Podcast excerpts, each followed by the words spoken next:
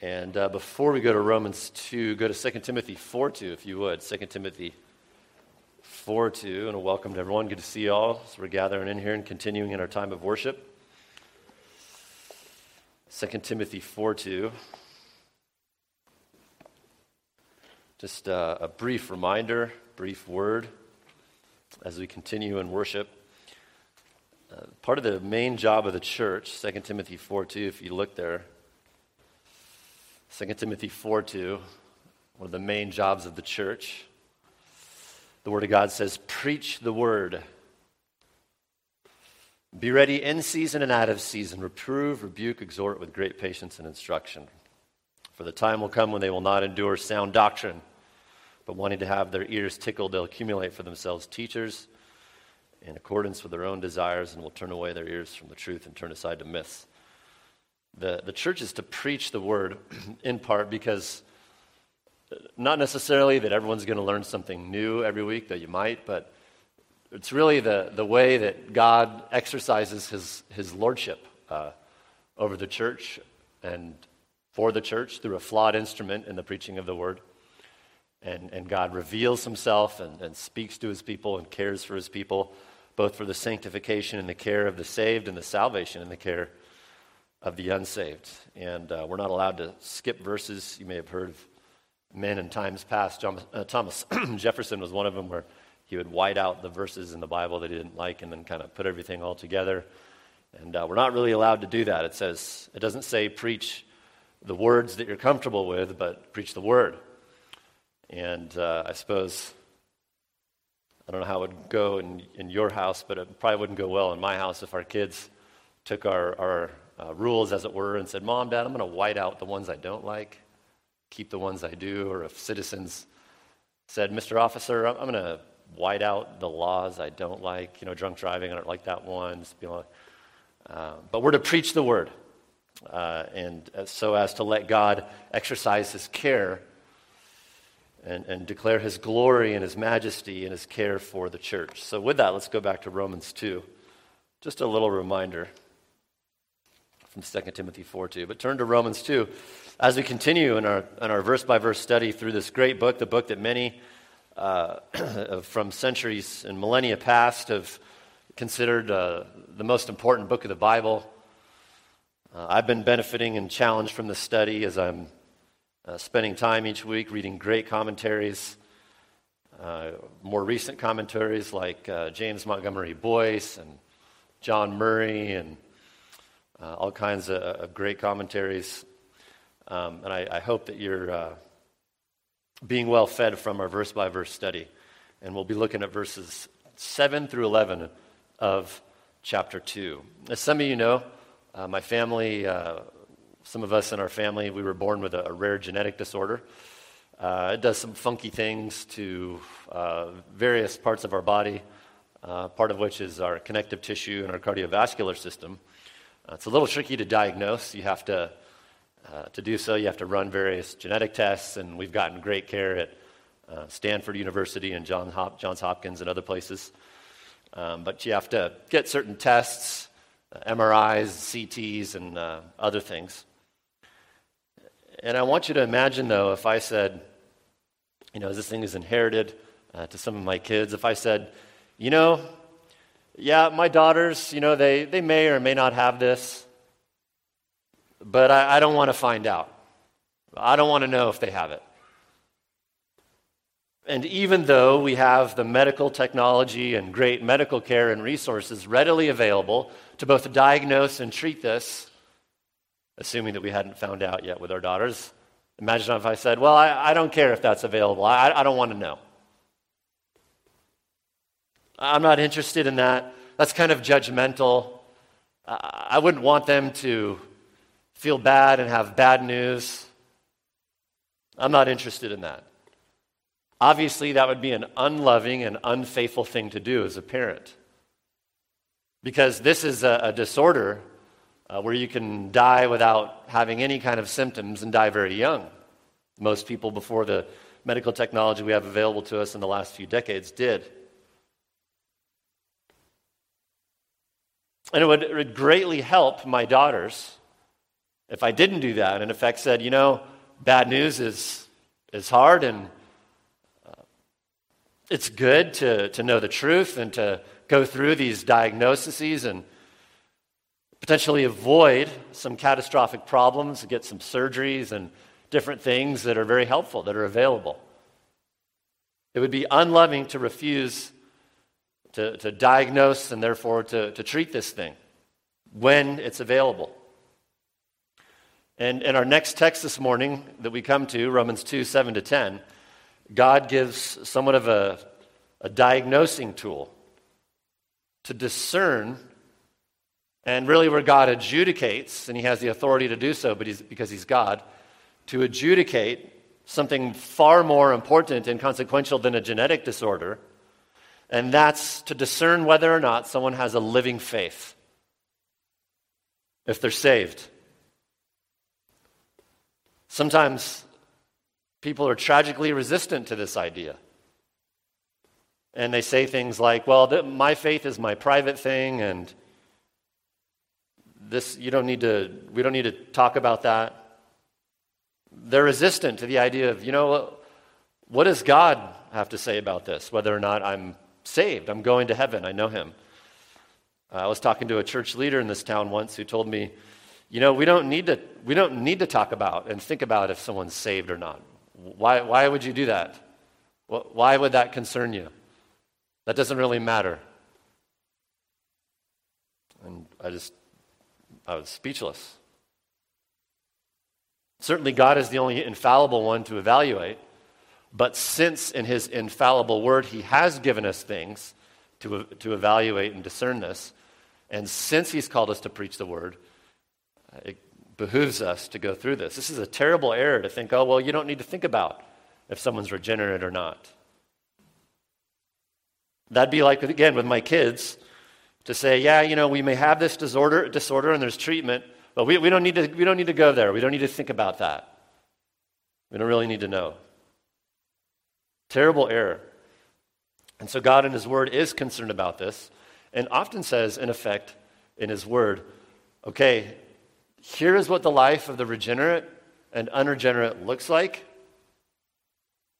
And there are many passages.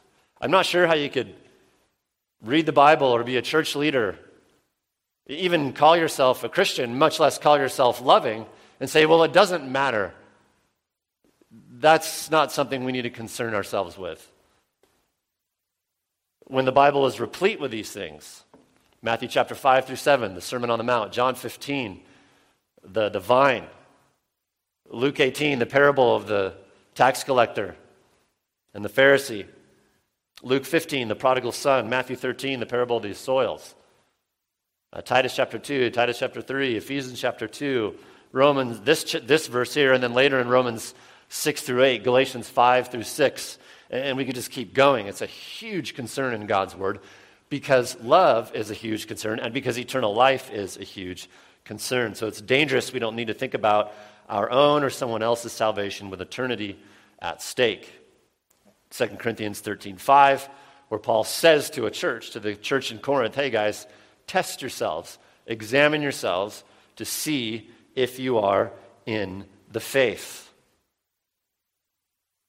We understand salvation is by faith alone, but a true salvation will not have faith alone. There will be works, a transformed life that evidence a living faith. And so that's somewhat of what's happening here in uh, some difficult verses in verses 7 through 10 this morning. Follow along as I read. I'm going to read uh, starting in verse 1 of chapter 2, and I'll read through verse 11 just to kind of give us a little bit of framework here. Romans chapter 2, verse 1. Therefore, Paul says, and remember, he's speaking to the, the context here, he's speaking to, uh, in this first century context, to, to religious Jews who thought they were going to heaven and were self righteous, but were deceived. So he's giving somewhat of a diagnosis, especially in verses 7 through 10. Therefore, you're without excuse, O man, everyone who passes judgment, for in the way that which you judge another, you condemn yourself, for you who judge practice the same things. And we know that the judgment of God rightly falls upon those who practice such things. But do you presume this, O man, who passes judgment on those who practice such things and does the same, that you will escape the judgment of God? Or do you think lightly of the riches of his kindness and forbearance and patience, not knowing that the kindness of God leads you to repentance? But because of your stubbornness and unrepentant heart, you're storing up wrath for yourself in the day of wrath and revelation of the righteous judgment of God, who will repay each according to his works. To those who by perseverance and doing good seek for glory and honor and immortality, eternal life. But to those who are selfishly ambitious and do not obey the truth, but obey unrighteousness, wrath and anger. There will be affliction and turmoil for every soul of man who works out evil of the Jew first, and also of the Greek, but glory and honor and peace to everyone who works good, to the Jew first, and also to the Greek, for there is no partiality with God. It's the reading of the Word of God. So, verses 7 to 10. We'll get into the outline in a minute. And some of you have already been asking me about this passage, uh, some of the, the, tri- the, tricky nature of it. Uh, last week we looked at verses 5, 6, and kind of 10, uh, excuse me, verse 11, which is a parallel to verse 6. Here, verses 7 to 11. And at first glance, it seems like verses 7 to 10 is teaching a works based righteousness. Works based righteousness, which is sort of a, a term that's synonymous with the idea that to get to heaven, you have to do enough works. Or to be saved, to be regenerate, you have to do enough, you have to really crank up enough uh, moral deeds on your spiritual resume to earn your way to heaven. It seems like that's kind of what's being taught here in verses 7 through 10, and some of you have asked me about that. Uh, if that's true, then God's word is teaching heresy here, uh, is teaching a false gospel. So I want to give five preliminary points, sort of five framework points to, to understanding this passage, and then we'll get into our outline. So, five preliminary points to kind of prepare ourselves for a little bit of a tricky passage. Number one, very basically, the Bible cannot contradict itself. The Bible cannot contradict itself. Uh, we understand that uh, because since the Bible, all 66 books are from God's Word, God's not going to contradict himself. Uh, we're not going to, you know, God didn't have a lapse in memory between like the book of Romans and the book of Galatians, like, oh, shucks, I, I, forgot what I put in one book and I'm contradicting myself. Uh, God is all wise, perfect, and infinitely smart, so it's not going to happen. And this is the critical uh, interpretive or hermeneutical principle of the idea that Scripture interprets Scripture. To understand what a difficult Bible verse means, if it's not readily clear to us, we can go to other verses that speak on a similar issue. Scripture interprets Scripture. Number two, here on these preliminary points, of course, the Bible teaches, the whole Bible teaches salvation by works is impossible. Getting to heaven by cranking out enough moral deeds is impossible. Notwithstanding what a recent survey I saw taken among uh, American Christians said like 55% of them believed it was. Um, that's impossible. You haven't read your Bible very carefully if, if you believe that. No one will ever get to heaven because of works. When Adam and Eve sinned and rebelled, our, our great, great, however many great grandparents in Genesis 3, they, they plunged humanity into a state where now everybody inherits a nature that is spiritually and morally corrupt, which means there's threads of, of fallenness in everything we do. And God requires perfection. And if you're trusting in your deeds as your ticket to, ticket to heaven, you're going to be greatly disappointed. Eh, you're going to be able to run down your driveway, jump, and land on Neptune before you're going to be able to do enough moral deeds to earn your way into heaven. Matthew 5:48, Jesus says, "You have to be as perfect and holy as God if you're going to muscle your way into heaven." And any sane person understands uh, that's not happening with me. James 2:10 Whoever keeps the whole law and stumbles in one point, you're guilty of the whole thing. Romans 3:20 By the works of the law, no flesh will be justified in his sight. By the works of the law, that just means by doing enough moral stuff, by trying to adhere to God's moral standard, and no flesh will be justified. It means no person will attain justified. That word means declared in right standing with God. No flesh, through those works, will attain to a righteousness that satisfies God's law, God's requirements. That's why no one's conscience is cleansed and at perfect peace until they're saved by faith in Christ. Your works cannot quiet your conscience that God gave you as a smoke alarm to your soul that will only be silenced and quieted properly through Christ. Well, third, of course, by, on the contrary, salvation is only by faith in Christ. It's only by faith. By the way, when we say salvation or regeneration or regenerate or justified by faith or redeemed, these are all speaking of this part of or the entirety of this package of what it means to be saved by God, having been forgiven of all of our sin by the finished work of Jesus Christ, his crucifixion and resurrection and, you know, they all speak of something different of that package. Regeneration speaks of being that objective work of being made alive by God through the indwelling spirit the moment we put faith in Christ. Justification, again, that judicial act by God in heaven, declaring you an irreversibly, permanently right standing with God. Saved, the kind of the catch all term, means to be rescued from something you can't rescue yourselves from. So, probably the most important thing in Scripture is this idea that salvation is by faith not works. Genesis 15, 6, Romans 3, 28. And the, by the way, the New Testament is not teaching a new way of salvation. I was talking about that with someone the other week. So, in the New Testament, is there like a new way to go to heaven? It's always been by faith in Christ. In the Old Testament, they looked forward. Now, in the New Testament, we look back. Always by faith in Christ, not our works. Romans 3:28 we maintain that a man is justified by faith apart from works of the law. Titus 3:5, he saved us not on the basis of deeds, which we've done in righteousness, but according to his mercy. And the word mercy means withholding punishment we deserve for failing God's standard and instead saving us. So, fourth, in our preliminary points here, fourth, the context of Romans 2 the context of Romans 2 is judgment, not salvation. And it's very critical to keep us from getting too tripped up in these verses we're about to look at. Number four, the context of Romans 2 is judgment, not salvation. It's not how does a person get to heaven. That's, we'll get to that conversation beginning in Romans 3.21, and that'll last all the way to the end of Romans 5.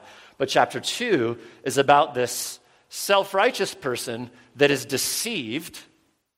And God's saying, no, you, you need to, you need to re diagnose yourself, not by cultural standards, not by your own standards, but by the Word of God. You know, a parallel illustration would be like if I go to diagnose my daughters with this genetic disorder, and I just say, well, doc, I'm just going to, you know, look at the size of their toes and how tall they are and how they feel. Is that, that's adequate, right? No, you, you need something far more uh, involved than that. Genetics and MRIs and blood panels. So God says, no, we're, so we're not quite talking about how a person is saved right now. Instead, in verses 7 through 10 of chapter 2, God is discussing his, his adjudication. His, and he's in a place to do that, only he is. And we have his word, so we use his word to, to discern that. Where he is saying, he's adjudicating, here is what the life of someone who is saved, generally not perfectly, but looks like. And here is what the life of someone who is not yet saved generally looks like. God's saying, I'm making an adjudication of that in Romans 2 7 through 10. Also, you may have noticed in verse uh, 7, it says, look there in Romans 2 7. Those who by perseverance in doing good, notice God's word, says God's word, God's authority, God's love for us, in doing good, seek for glory and honor and immortality, which is sort of synonymous with saying they seek for God. But later in Romans 3 3:11, it'll say of the person who is yet to be saved, nobody seeks for God.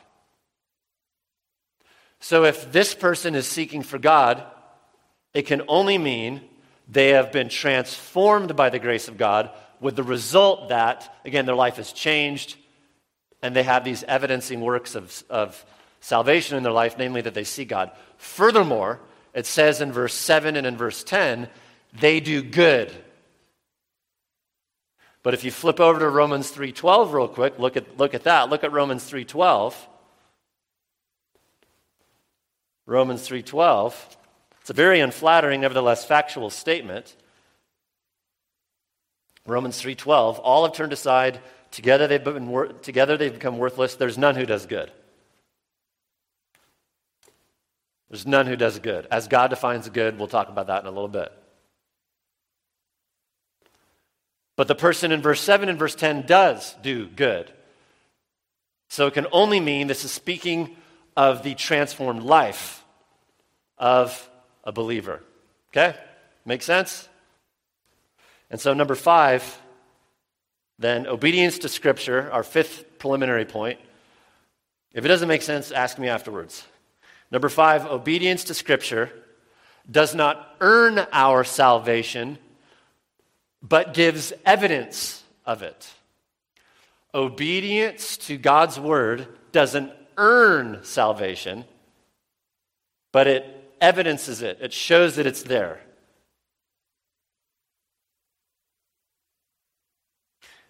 And in addition to these verses here, you could go to, uh, if you're taking notes, go to Ephesians 2.10. I'll just read it. Ephesians 2.10 talks about this. It says, We of believers are his workmanship, created in Christ Jesus for good works, which God prepared beforehand so that we would walk in them.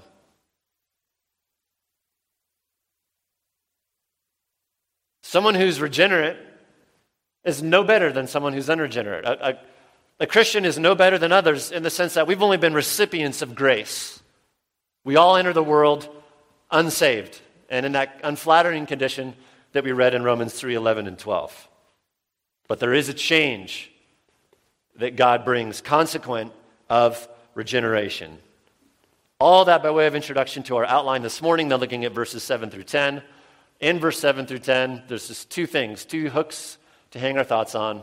Here's our outline two ultimate categories of humanity as we're looking through God's eyes. And we understand this is offensive uh, to many of the sensibilities of fallen culture. Um, we don't try to be unnecessarily offensive, but we do need to see through God's eyes because He is the one who is our creator, infallible, perfect truth. Two ultimate categories of humanity. So, motivated by his love, God gives us this passage. Two ultimate categories of humanity. We'll see number one, the marks and the outcome of the saved, and number two, the marks and the outcome of the unsaved. First, number one, the marks and, and outcome of the saved. What are the marks of the life of someone who's saved, and what's going to be the outcome of their life? Verses, this is found in verse 7 and 10. There's sort of an inclusio structure here where you have the two, one point has a verse at the beginning of the section and the end, kind of capsulates it, and then the other point will be the verses in the middle. So verses 7 through 10 describe generally what the life of a saved person will look like, and then the outcome, their, their eternity. And under this point, this text will give us five marks of a truly regenerate person.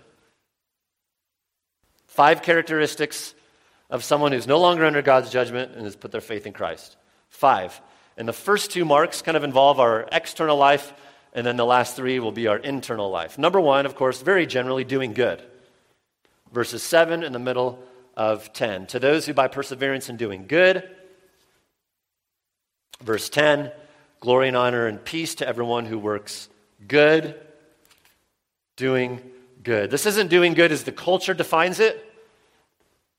It's not you know, culture's definition shifts with the wind. We're in a time today where culture and politicians call evil good and good evil. And Isaiah 5 has a lot to say about that. The, the, this original term in the Greek text that translates the, uh, translates the word good refers to positive biblical moral qualities that, that are being manifest in the heart and then work externally to obedience to God. Obedience to God from the heart is the idea here. That's how God's word defines good. Sometimes the word carries the idea of serviceable to God or useful to God. Galatians 6 9 through 10 let us not lose heart in doing good, for in due time we will reap if we do not grow weary. Saving faith is characterized by obedience to God's word, not perfectly, but as a pattern. That perfection only comes, 1 John 3 2 says, when we're glorified in heaven. However, there is no saving faith unless there is a general pattern of, of a surrendered heart obedience to God's word. 1 John 2 3 says, By this we know that we've come to know him if we keep his commandments. Verse 4 The one who says, I've come to know him and does not keep his commandments is a liar, and the truth is not in him. Hebrews 12 14 Without holiness, no one will see the Lord. 1 John 5 3 This is the love of God, that we keep his commandments, and his commandments are not burdensome. That's the mark, first mark of a living faith. Second mark of a living faith perseverance in the faith perseverance. Look back at verse 7. To those who by perseverance in doing good seek for glory and honor and immortality, eternal life.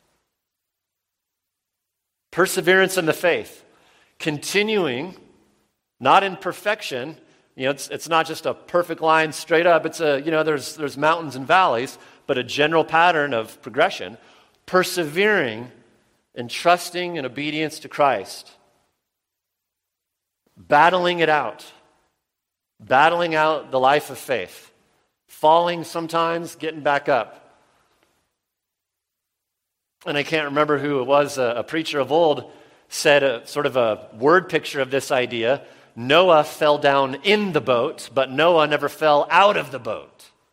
Right? We fall down as we trust in Christ, but we never fall out of salvation in Christ. Sometimes people will say, well, you know, so and so, so and so used to, they used to be a believer and, and they used to be a Christian and they're no longer walking with the Lord. They've denied Christ, um, but, I, but they're still a believer because, you know, 28 years ago they, they, they made a profession and they used to read their Bible. The Bible would say they were never saved in the first place because perseverance, not a one time emotional experience in the past. Perseverance is the mark of saving faith. Scripture never gives assurance based on some, some moment I had on the beach or the forest or watching a sunset or some supernatural type of experience. Those things happen, they can happen, but perseverance in the faith, not peppered with experiences, is the mark of saving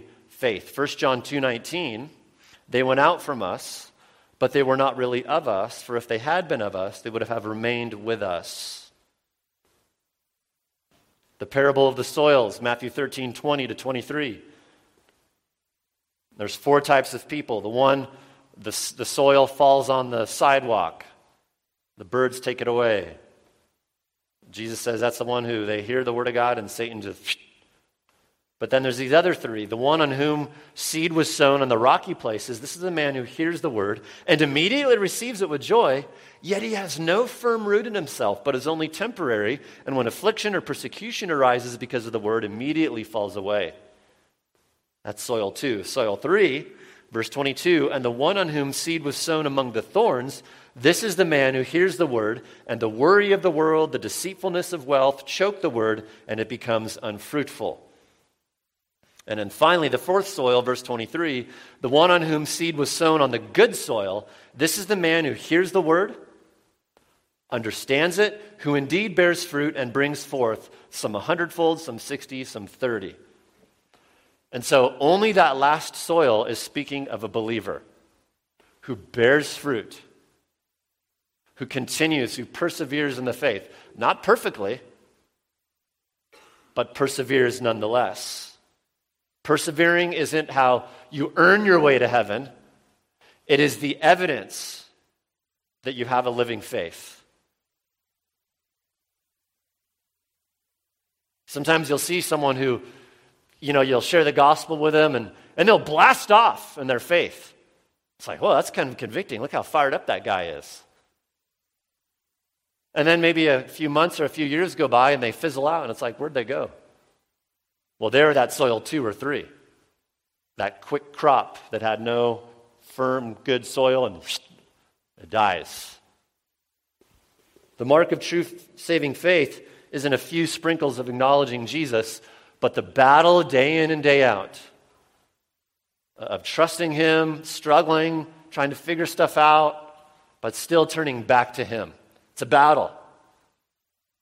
I'm not concerned with someone who says, wow, you know, Eric, man, it's a battle to, to follow Christ. I'm never concerned about that because that's everything the scripture says about a saving faith. I am, though, when someone has these blast offs and then it's like, what, what happened to them? They're not fighting the good faith by the grace of God. Dr. Martyn Lloyd-Jones, great reformed British preacher of the 20th century, said of these believers, they keep on fighting the good fight. They are not these giddy people who say that they never have any temptations or problems and who sing, Now I'm happy all the day. Not at all. They say it is a struggle and a fight. They go on patiently with great endurance. End quote. That's it right there. And the reason the regenerate person perseveres, it's because their faith is given by God. It is a God wrought faith. So therefore, it's indestructible. Ephesians 2 8. It is by grace we are saved through faith, and this not of ourselves. It's a gift of God, not by works. So you can be sure if God gives you your faith, it's a pretty sturdy faith. And that's that weird sort of paradox of the Christian life. And we can be sure that if our faith was of ourselves, I mean, I, I would have lost mine a long time ago. I would have lost mine like a couple hours after I got saved because of the kind of stuff I was battling with. But true faith is from God, therefore it's indestructible, and therefore the regenerate person, by God's grace, perseveres to death. Steve Lawson, one of my mentors and professors, has a fun little rhyme. He says this quote, The faith that fizzles had a flaw from the first. Say that one ten times. The faith that fizzles had a flaw from the first. But that's a good way to remember this doctrine. So those are sort of external. Three more marks of a believer here. These are kind of more internal, of the heart. Third mark of a believer they seek for God's glory. They have a heart for God's glory. Notice in verse 7 to those who by perseverance in doing good seek for glory. Now, at first, this seems wrong. Like, well, because sometimes when we think of seeking glory, we think of someone who's who's arrogant, who's very conceited. They seek for their own glory. But this, the context here in verse 7 is speaking of something positive, and that's a, a, an evidencing work of salvation, so it can't be speaking of sin. In light of 1 John 2, 3 to 4, and 1 John 5, 2 and 3. So it's, it's the idea that they have a heart for God's glory. That Greek word there translated seek, it's, it's, it refers to a, an inner drive of the heart uh, uh, uh, the desires, the motivation that moves outward. They have a heart for God's glory. It's a wonderful thing present in every believer. They want to bring God's glory. And God is all about his own glory, that's for sure. Isaiah 48 11. God says, For my own sake, for my own sake I'll act. How can my name be profaned? My glory I will not give to another. God is all about his own glory. And he should be because God's the greatest and most praiseworthy thing in the universe. And so to be a believer is to be saved into the family of God. And so we become what God's about his glory. The godly psalmist in one, Psalm 115.1 says, Not to us, O Lord, not to us, but to your name give glory. 1 Corinthians 10.31, whether eat or drink, whatever you do, and it's just picturing like even the most mundane things, give all, do all to the glory of God. Really, being a believer in part is basically just being someone who's been regenerated, that we would join God in being about God uh, we would join God in being all about God and His honor and His recognition and His praise. And that's a threat to somebody's heart who is consumed with themselves because they're unsaved. And so there's a sense in which this is the continental divide, beloved, between a saved person, a regenerate person, and an unsaved and an unregenerate person. This is the continental divide, giving where, glo- where glory goes. The believer, as a pattern of life, seeks God's glory, the unbeliever doesn't. Just a few thoughts on what this looks like practically. First, th- this means that the believer loves hearing about a big God, the true God. They love thinking about and hearing how majestic and how exalted God is. That just irresistibly just gets their their heart cranked up. They love, the, they love hearing about the sovereignty of God, believers do. Because that sovereignty of God, that's the thing about God that gives God the most glory. Because if you think about it, the sovereignty of God means He alone rules, He alone is God, He alone is in control. And so, therefore, a believer loves hearing about a sovereign God, His sovereignty over politics, his sovereignty over rulers and kings, his sovereignty in salvation, his sovereignty over their trials, his sovereignty over the future and difficult things. The sign of a regenerate person is they love hearing and resting in the sovereignty of the God of the Bible. And that's the true God. Second, it also means they don't mind hearing about God's holiness and their own sinfulness. The, the truly regenerate person, because they love the glory of God, don't mind hearing about the holiness of God and their own sinfulness.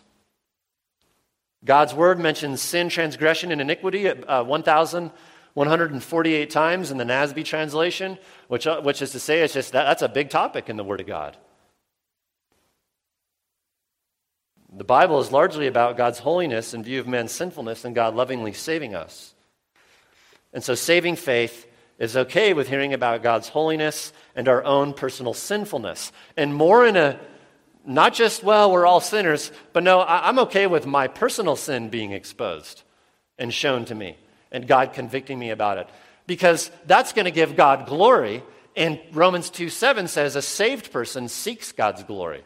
It's going to give God's glory when the truth about me and my sinfulness is revealed, because that just shows God as great and as glorious as He really is, that He would save me. See the correlation there? As my sin is exposed and continues to be, that just shows what a glorious God that He would save me. And a saved person, this is without exception, is okay with that the text says. We could go to other parallel texts, Matthew 5, 3 to 5. Romans 8, 13 to 14, we'll get to that later. A professing faith that cannot stand to hear of its own sinfulness nor God's holiness is a false faith. It is a false faith. Fourth, fourth mark of a saving faith, loving God's honor. Loving God's honor. Look back at verse 7. To those who by perseverance in doing good seek for glory and honor.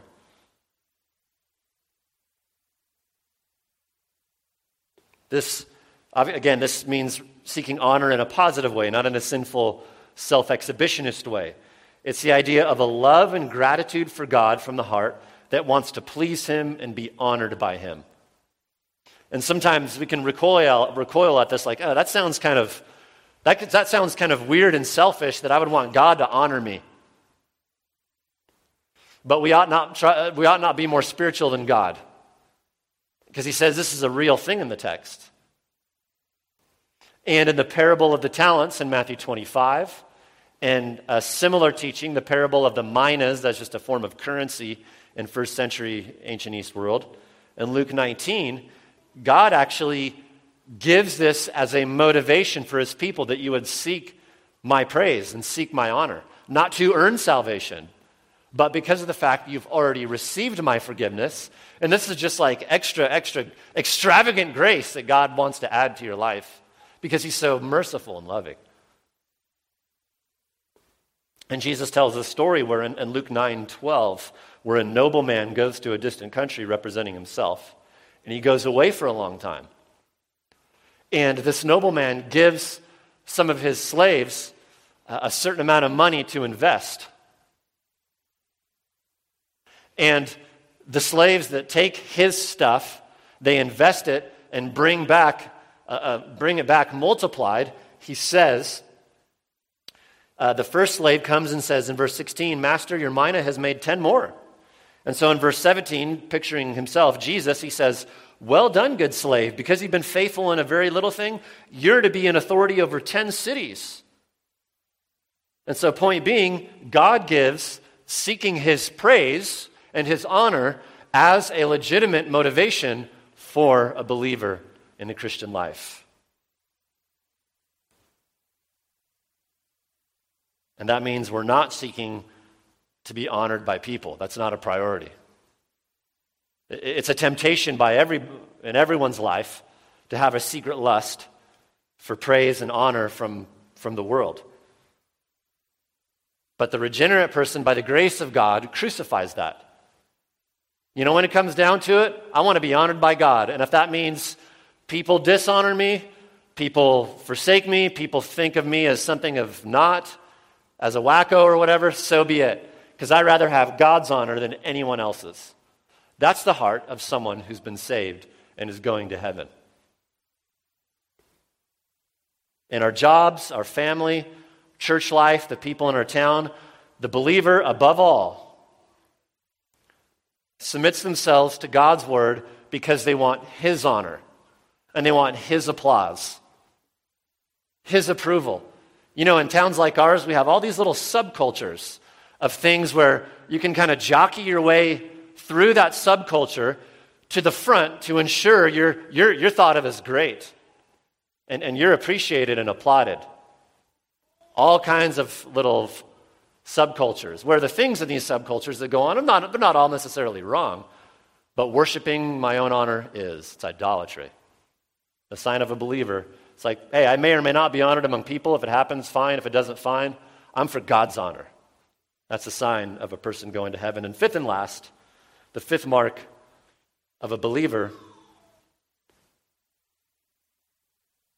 a heart for spiritual and physical incorruption. A heart for spiritual and physical incorruption. A heart, someone that has a heart, a desire for spiritual and physical incorruption. Look back at verse 7. To those who by perseverance and doing good seek for glory and honor and immortality and then the result being eternal life. Immortality. The Greek word means incapable of corruption. And it's referring to both the physical and spiritual realm. So you're saying, in what sense does the heart of a believer long for spiritual incorruption? What's the only thing that corrupts us spiritually? Our, our remaining sin, the flesh. Galatians 5 16 down to 21 talks about that.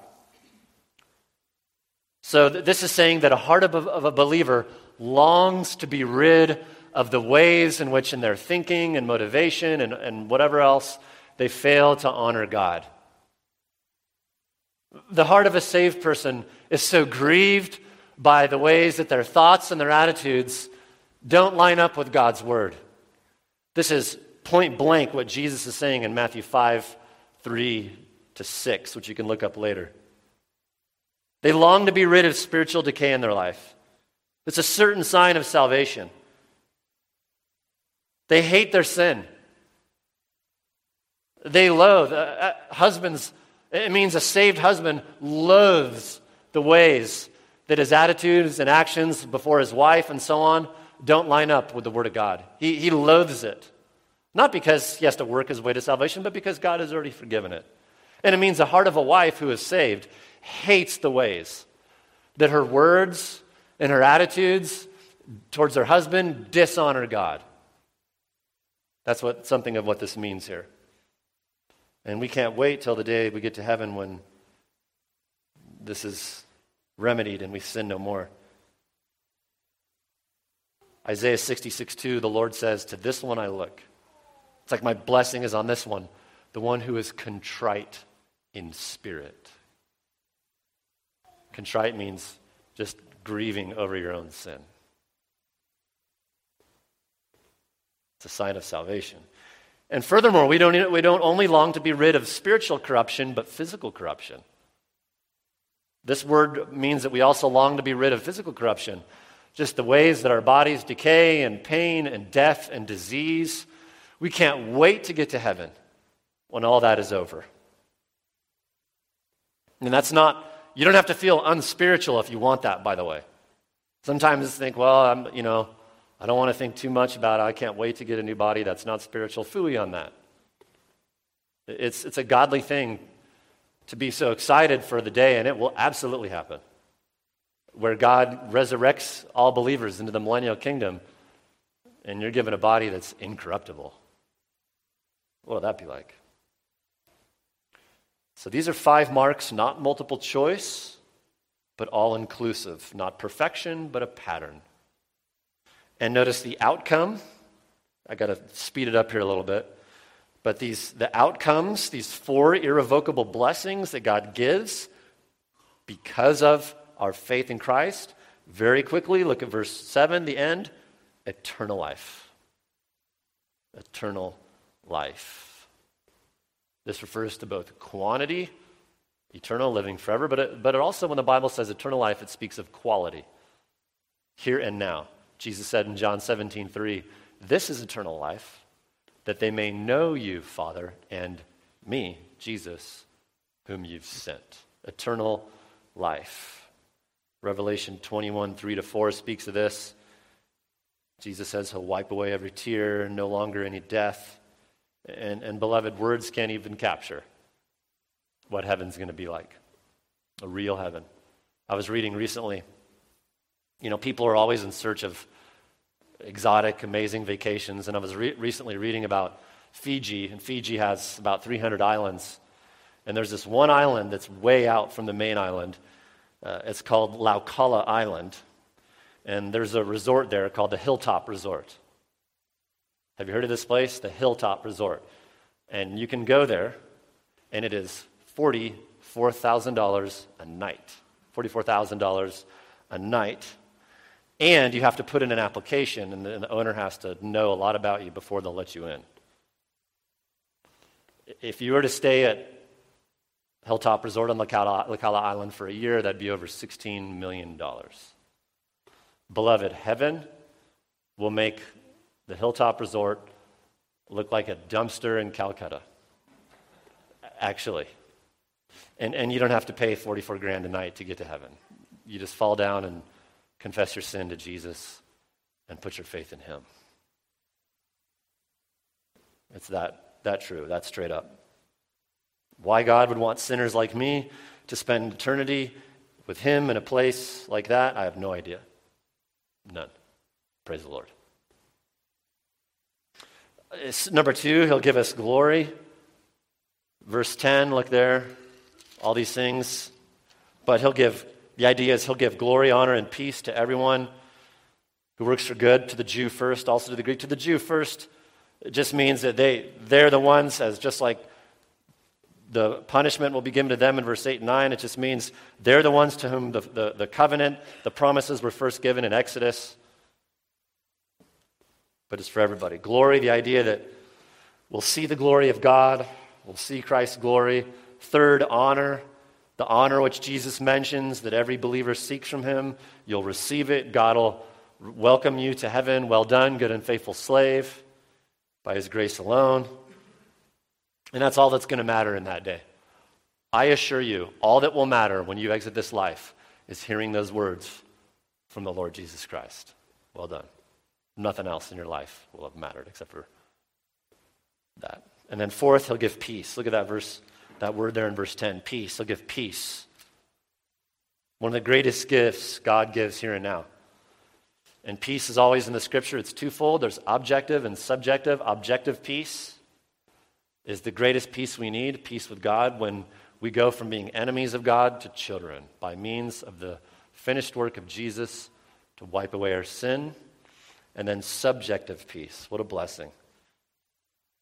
That we don't have to fear what the world fears. We don't have to be controlled by what the world is controlled by. Our pillow is the goodness and the sovereignty of God. Nothing more valuable than that.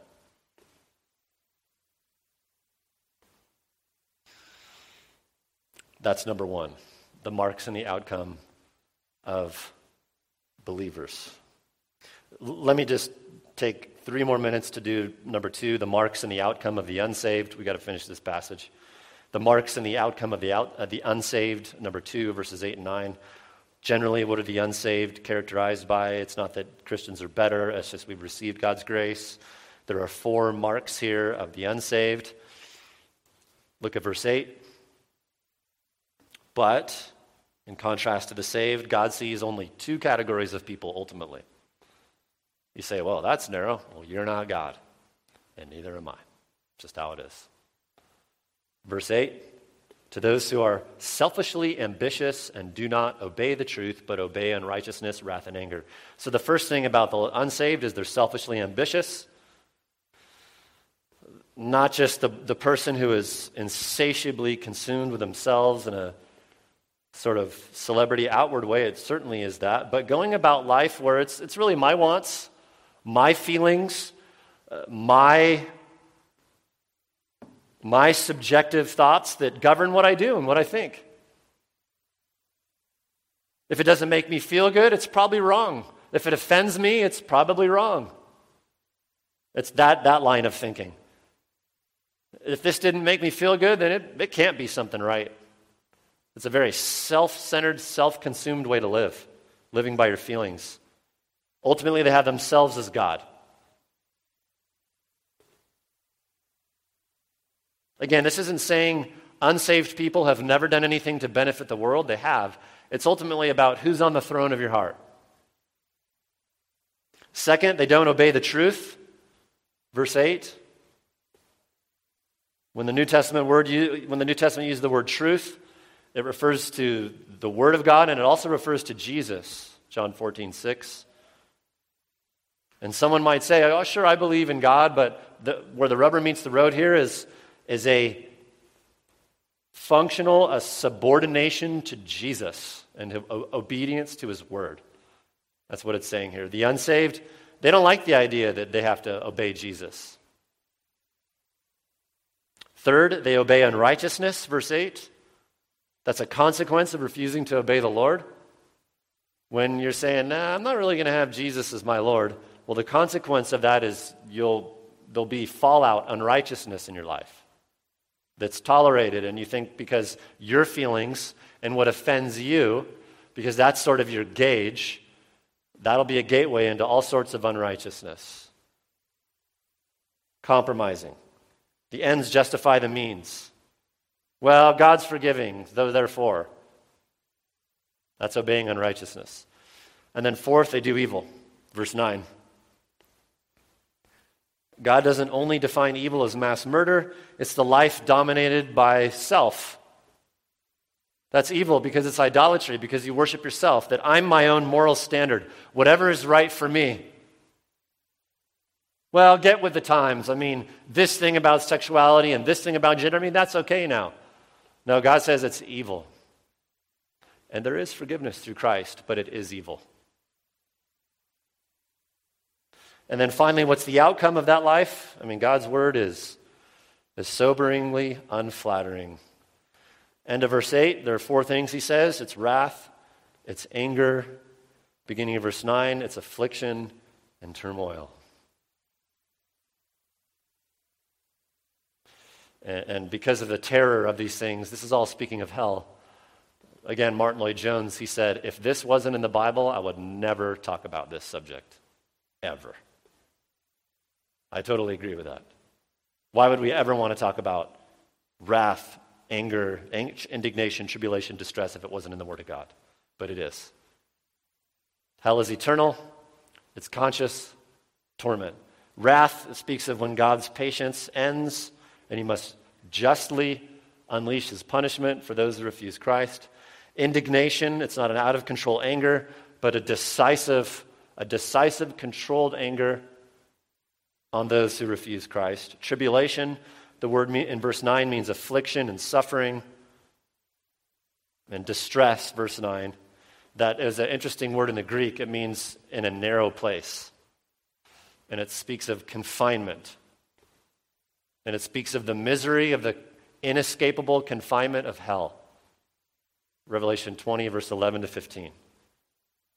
You will never be able to escape, escape hell. You'll never cease to exist in hell either. And anyone who tells you likewise is not telling you the truth. Scripture is very, very clear about this on purpose. But it doesn't have to be this way.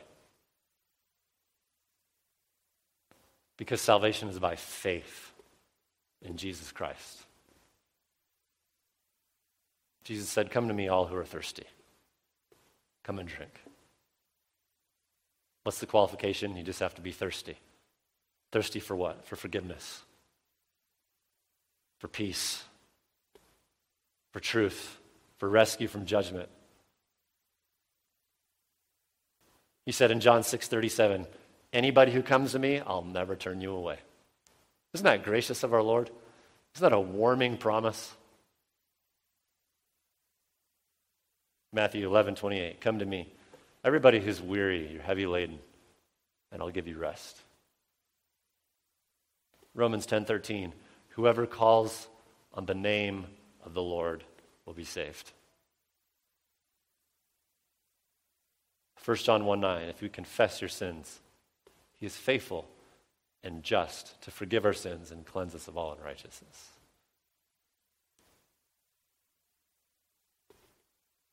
Father in heaven, thank you for your grace, that salvation is by faith alone. And not our works. We could never do enough, Lord, ever. And you, in your mercy, didn't leave us to ourselves. You provided the Savior upon whom our, our sins were placed. That we could be rescued from the wrath, the indignation, the tribulation, and distress we deserve motivated by your mercy. And I pray that we would, all of us in here, would rest in your grace and rest in your nail pierced hands. Turn from our sin. That we would love the glory of God and the holiness of God and the love of God.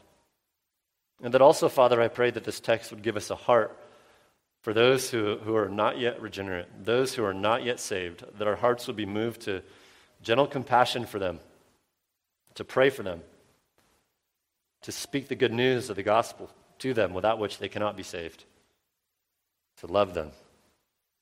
And I pray you'd give us all strength for the normal battles of the week. In the name of Christ we pray. Amen.